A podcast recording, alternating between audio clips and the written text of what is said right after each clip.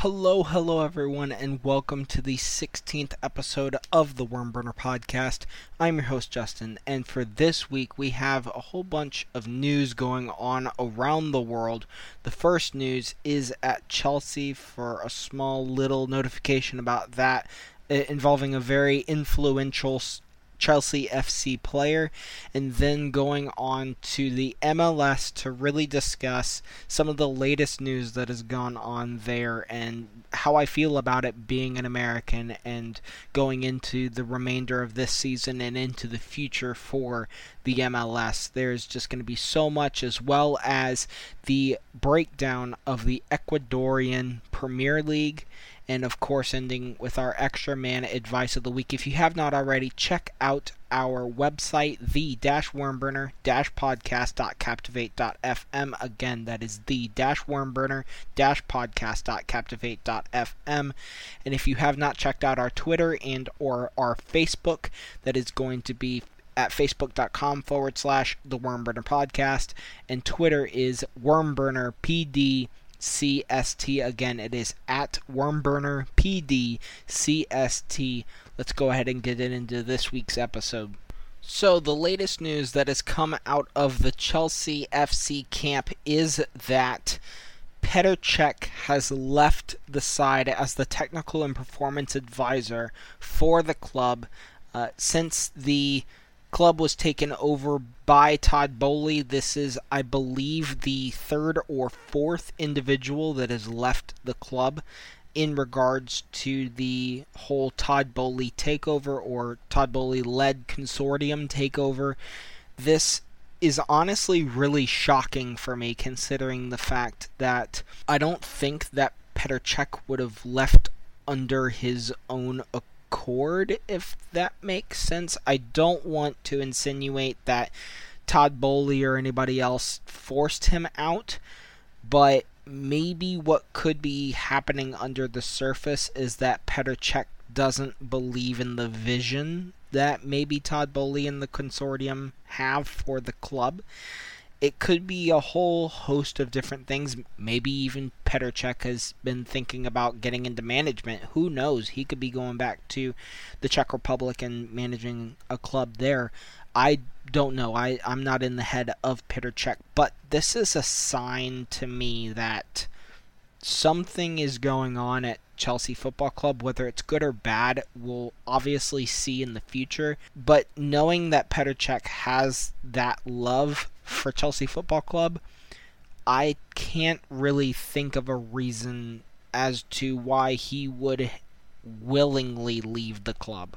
And that's where, honestly, a lot of the confusion on my end and I've seen in, in multiple different reports is this is just we don't we don't understand what's going on at Chelsea. This is, as I said, the third individual that has left. Of course, you have uh, Roman Abramovich, which is very easily it, it that was a foregone conclusion, obviously being the owner of Chelsea Football Club. But you also have the Chelsea FC director.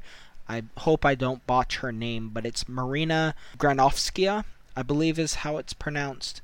And so she has left in regards to the Todd Boehly preparation or in, in preparation for the Todd Boehly takeover of Chelsea Football Club. I'm not entirely sure. And again, this is where I may not know the knowledge that other people do, and this is a very common thing for new people or new owners to clear house like this. I it just leads me to the whole situation of I don't think Petr would have left under his own accord is all I'm trying to say. I don't want to insinuate anything as I've stated before.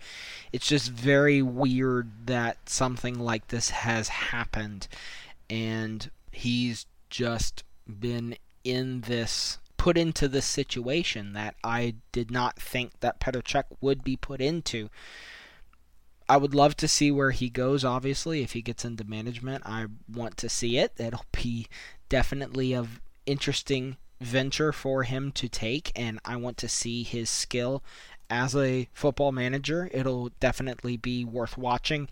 But to go on to the bigger news that's coming up across the pond of course, there is the transfers that have gone through with the MLS.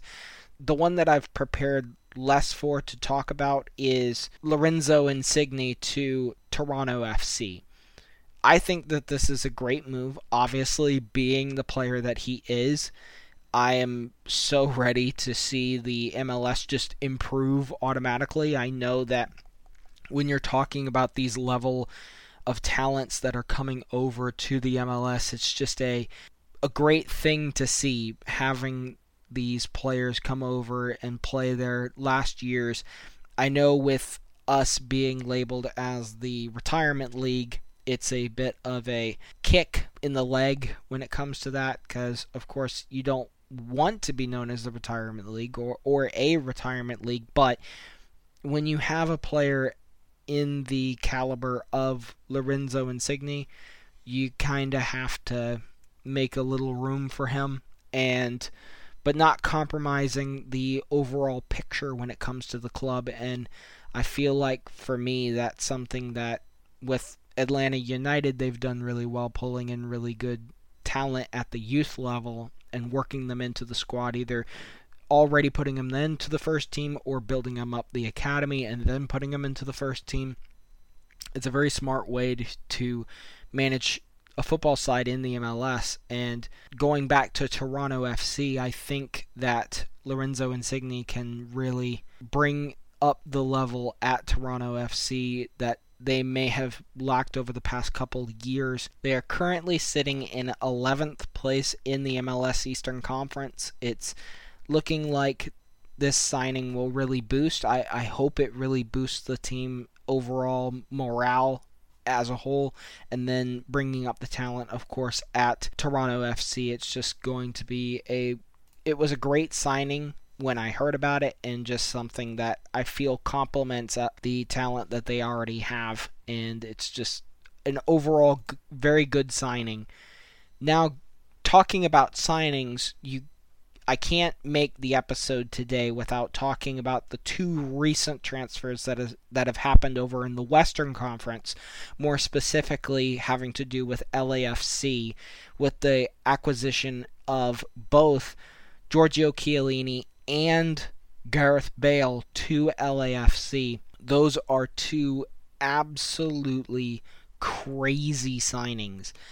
Whether I agree with the aspect of getting players that are up in their age.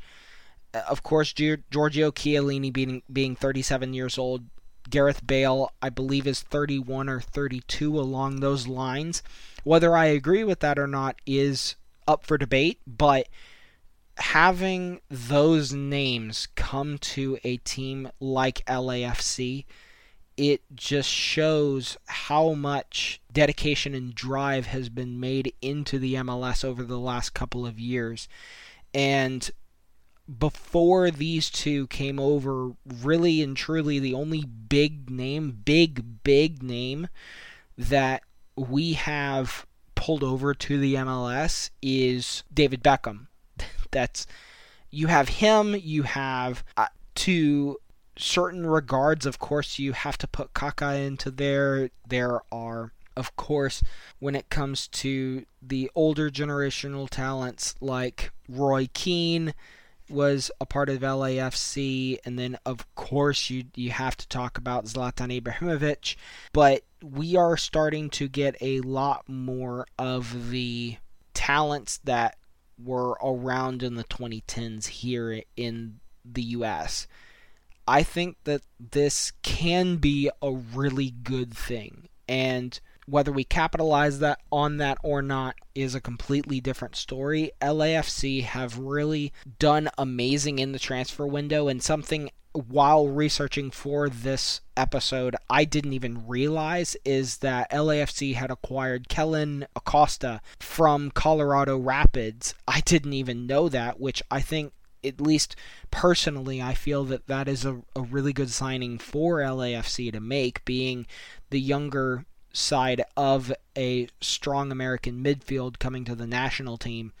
Kellyn Acosta can really make his way in LAFC, and, and it, it shows as well, being that the team is first in the West, and they've strengthened. They've just gone on and strengthened their team uh, fivefold, tenfold with Giorgio Chiellini and Gareth Bale both coming in in the same transfer window. I, I had I had made a tweet when that happened because I was just like, "There's no way. There's absolutely no way." And I I deeply apologize. I can't remember who made the tweet, but somebody was like, "How are they still under the salary cap signing these players?"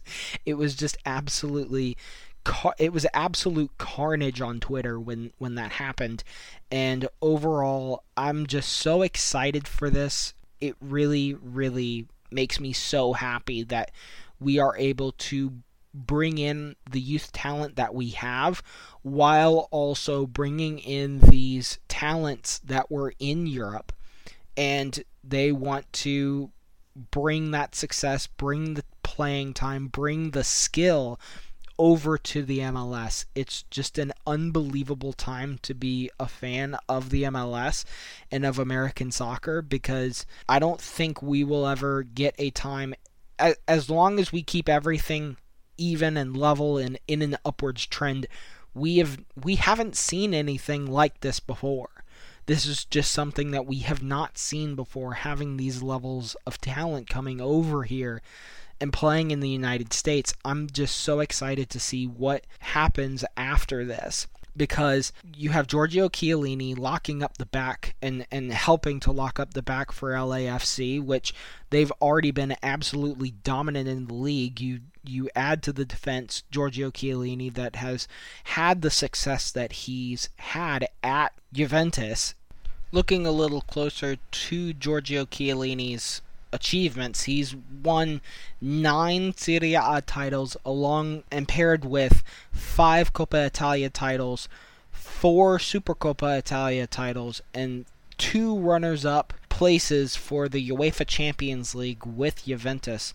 It's just an absolute trophy fest when it comes to this absolutely talented player to be adding on to to LAFC's roster.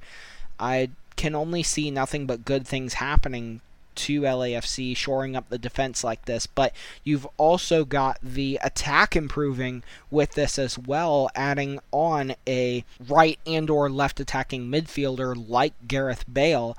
He's won 3 La Liga titles, one Copa del Rey title, one Supercopa de España titles, and then you also have 5 Champions League titles just under this one guy, Gareth Bale, which is just absolutely insane and part of the reason why I had my absolute mind melted when LAFC announced his signing. I just would have never I, d- I would have never if you took me back 3 years and talk to myself and say Gareth Bale is going to LAFC in 3 years. I would have thought that you were absolutely crazy. There's no way that a player like Gareth Bale would play in the MLS in three years. He's 31 years old. He's still in relatively his prime, relatively speaking, especially if he can keep his fitness up and keeping his leg from being damaged. Obviously, that's just a, a key when it comes to a career in itself. But if he keeps those injuries down and not to throw any shade or anything, but keeps off the golf course, he's going to make LAFC even more dangerous going into this later half of the season. I'm scared to actually think what LAFC can do with Gareth Bale on the books. And I don't want to incorporate a whole ton to this, but I definitely think that LAFC are looking to put it to Seattle Sounders for essentially winning the CONCACAF Champions League.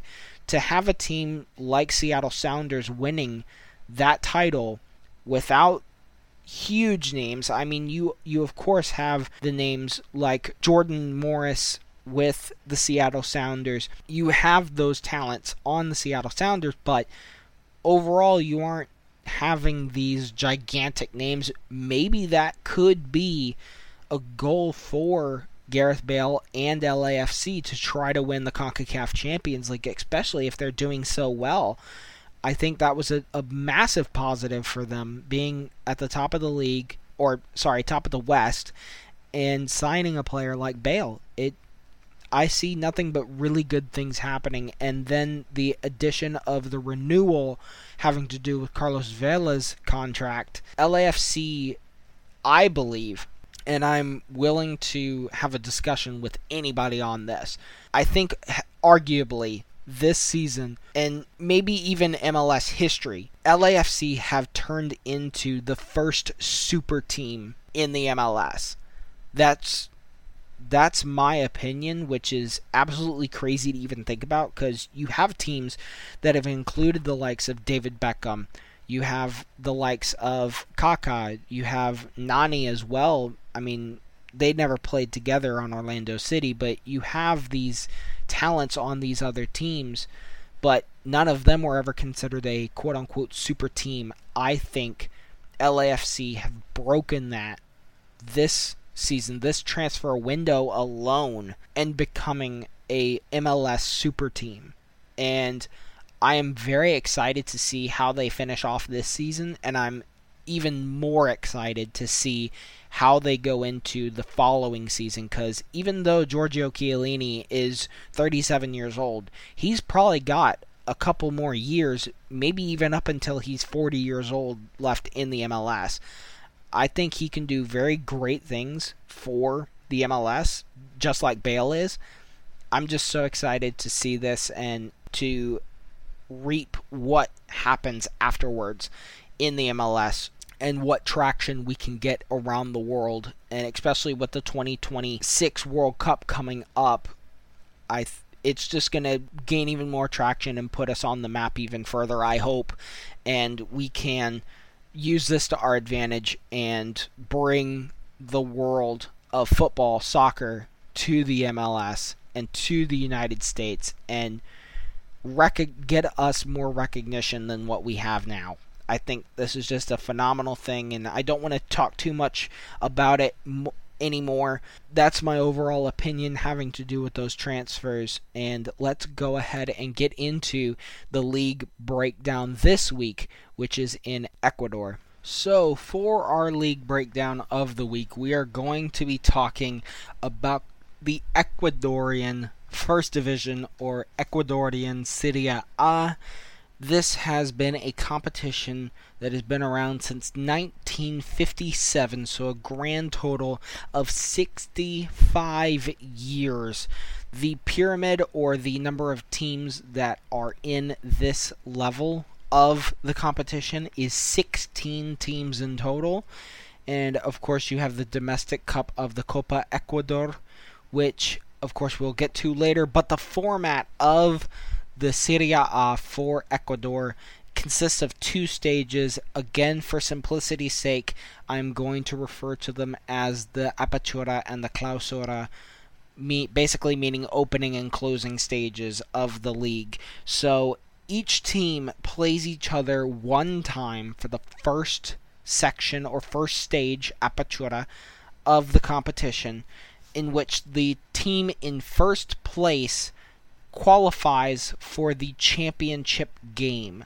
That is the key there between all of these other Apertura and Clausura leagues. This only grants them the championship game or getting into the championship game. Now, the second stage is again the same thing like the first stage or the same as the Apertura, but the Clausura, the first place team ends up going to the championship game, and the winner of the Apertura and the winner of the Clausura play against each other to claim the championship for the league that specific year. Now you ask, if the same team wins both the Apertura and the Clausura, what happens?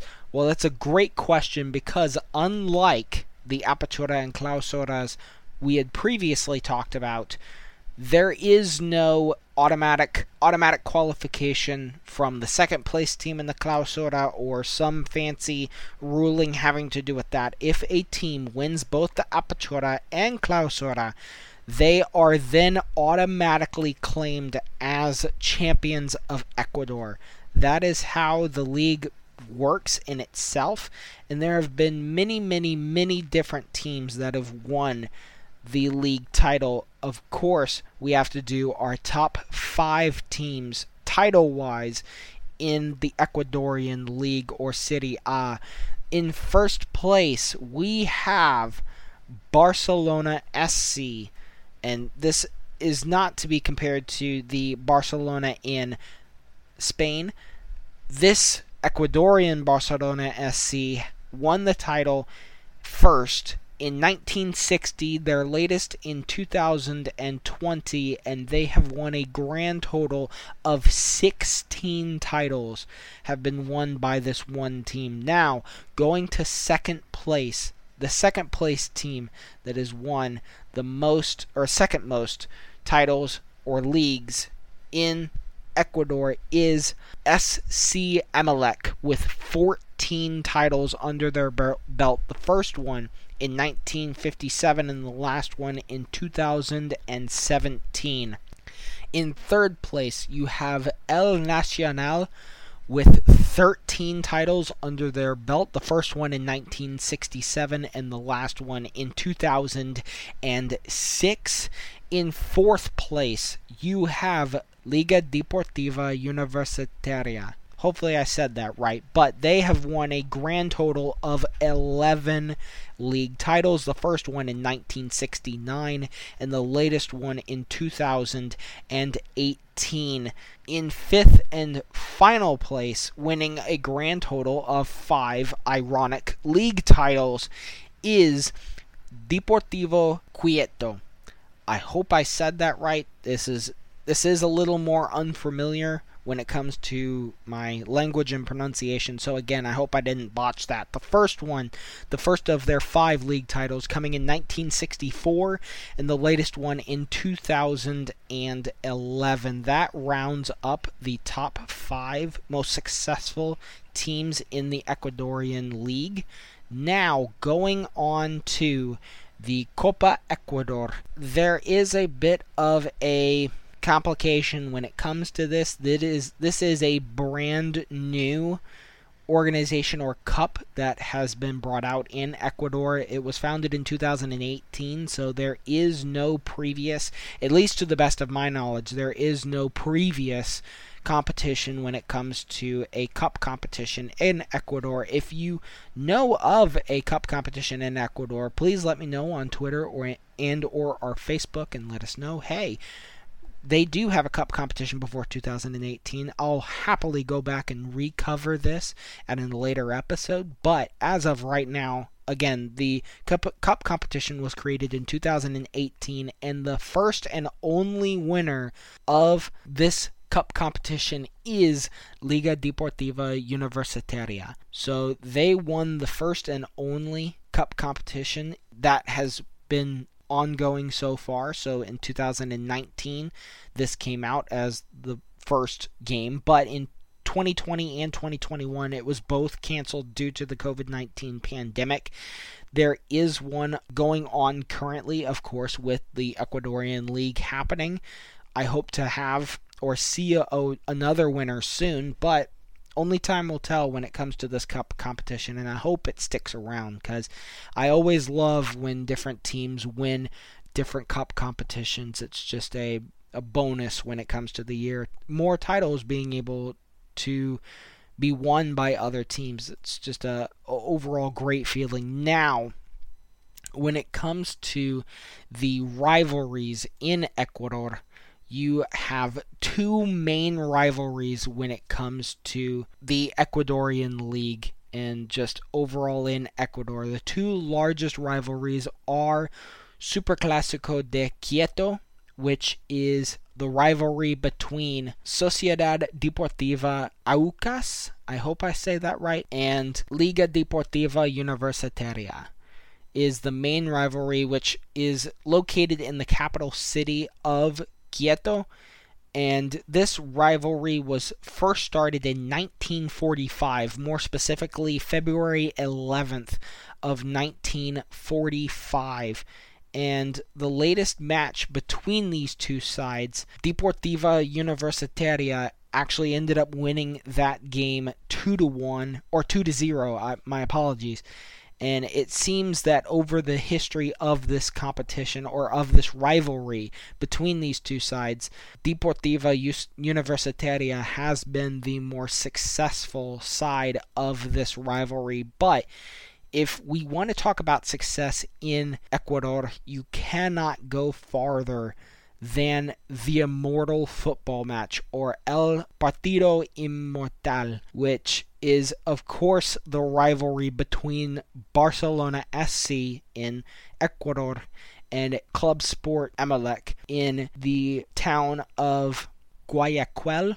I hope that that was pronounced correctly, but the first time that these two teams met each other was August 22nd of 1943 was the first time that this rivalry ended up happening. And since this first meeting there has been a grand total of 287 matches played between these two teams. And with this the winner as of right now when it comes to the more wins of the competition is Emelec with 101 different wins under their belt. But overall, this rivalry has had a lot happen, especially with the inhabitants of the town of Guayaquil. You have a grand total of 2.3 million people in the city, and then the surrounding metropolitan area. It actually grows to 3.1 million in the area being a part of this rivalry. And it has seen some bad things happen to in this within this rivalry. There have been some deaths having to do with it which is a very sad thing to happen. And knowing that when it comes to rivalries I know that they don't mean for these things to happen. It's and it has been a growing thing and a growing conscious decision between the two sides to make this rivalry more safe for fans to go to. And unfortunately that's just the way that it had been before. Now we're seeing a lot more safer games when it comes to rivalries especially in the smaller leagues. I, I don't want to say small in the sense of not having a whole lot of support because again with this one singular rivalry there's more than 3 million people being involved especially within the town that it is associated with. You want to have the most exposure and have the best rivalry in Ecuador or in the town that you're in. And you don't want that marred with any bad thing happening to anyone. And there has been great lengths reached to Ecuador and with the league to try to prevent this from happening ever again. And all in all, it is definitely a rivalry that I want to see. Maybe not in person, but definitely over the TV. And overall, it was just a a overall great thing to research, and it was an, a real eye-opening experience. Not even realizing that there were 3.1 million people within the one just with within one town in Ecuador, and this was a really great example and summary of the league. I hope you guys enjoyed it. Let's go ahead and get into this week's Extra Man Advice of the Week. Alright, so for this week's Extra Man Advice of the Week, I wanted to talk a little more when it comes to off the pitch attitudes and off the pitch characteristics that some players can say or do to really be or really stand out compared to the rest of the crowd. And one thing that can really show and really be a massive part to your success when it comes to being a soccer player is showing that you're versatile in being able to move, being able to even go abroad when it comes to specific areas and teams, maybe. Being able to go to these better sides around the world, you never know what you can really and truly do, especially on a big side. Maybe even in, let's say, you have the opportunity to play in the third division of the MLS or third division of, not the MLS, of American soccer, or you can go to the second tier of the Czech Republic, let's just say, or maybe even the second tier of the Dutch football or Dutch football or second tier or maybe even the fourth tier of the Spanish league. Who knows what you can do if you're able to say hey if I take this jump I can really become a big player but that is also something con- to consider as well when it when you take these moves you need to be able to realize that you may or may not have the support system that you want when it comes to these specific places places that you want to play. So make sure that you have that support network going there. Some people can do it completely by themselves. I myself personally am not one of those people, but some players can do that. Some players can maybe even bring one or two people along with them and make that kind of a move. You need to be able to do what is best for your career. And there was an individual that talked to me one on one and there is nobody in the world that knows or cares about what you want more than you. And everyone else will curtail or bend their way of how they want your success to happen. And to be able to have that have your hands on the wheel of your own success by maybe even making a move abroad or if you feel that the best move is staying in let's just say for this example staying in the US you have to have that choice and know that you can be a better player doing that. And maybe even let's make it even more simplistic. Say that you live in Kentucky and you're one of the best players in the area but you end up getting a transfer or you end up being acquisitioned by, let's just say, Austin FC, which is a little ways away for some people, being from uh, the Midwest, and sometimes that's too big of a jump for people. You you need to be able to weigh those options, say, hey, maybe a move can better my career, better my situation, and overall that can be a really positive thing when it comes to a football career and even in life in general it can be a positive thing and i want players to know that and to know that you don't have to feel trapped in one area and feel like you can only do really really good at this one team versus another team. The world is your oyster when you are a soccer player. And limiting yourself to just the US, at least with the, within the last scenario or last example we talked about, that is severely dampening what you can do as a player or what you have the possibility of doing as a player, as a soccer player. I think the foreign influence of American players can really change over the next couple years, especially if the younger players take these contracts abroad and play with these sides in other countries or even better sides in, in better leagues. It's an amazing experience, an amazing situation that we find ourselves in, and I don't want any player to feel excluded or be not be a part of this success when it comes to the MLS and when it comes to American soccer in general. Don't be afraid to be adaptable and versatile and make moves like this if you have the opportunity to. That is going to wrap up this week. I hope you guys really enjoyed the information that I presented to you guys. Thank you, thank you, thank you a million times. Thank you for making it to the end of this episode. If you have not already, check out our Facebook page, facebook.com forward slash the Wormburner Podcast. And if you have not, not checked out or followed our Twitter, it is at WormburnerPDCST. Again, our handle is at WormburnerPDCST. CST. And if you have not checked out our website, it is the dash wormburner dash podcast.captivate.fm. Again, that is the dash wormburner dash podcast.captivate at FM. I hope you guys enjoy the rest of your week. Stay safe, have fun, love soccer, and I'll see you guys next week. Ciao, everyone.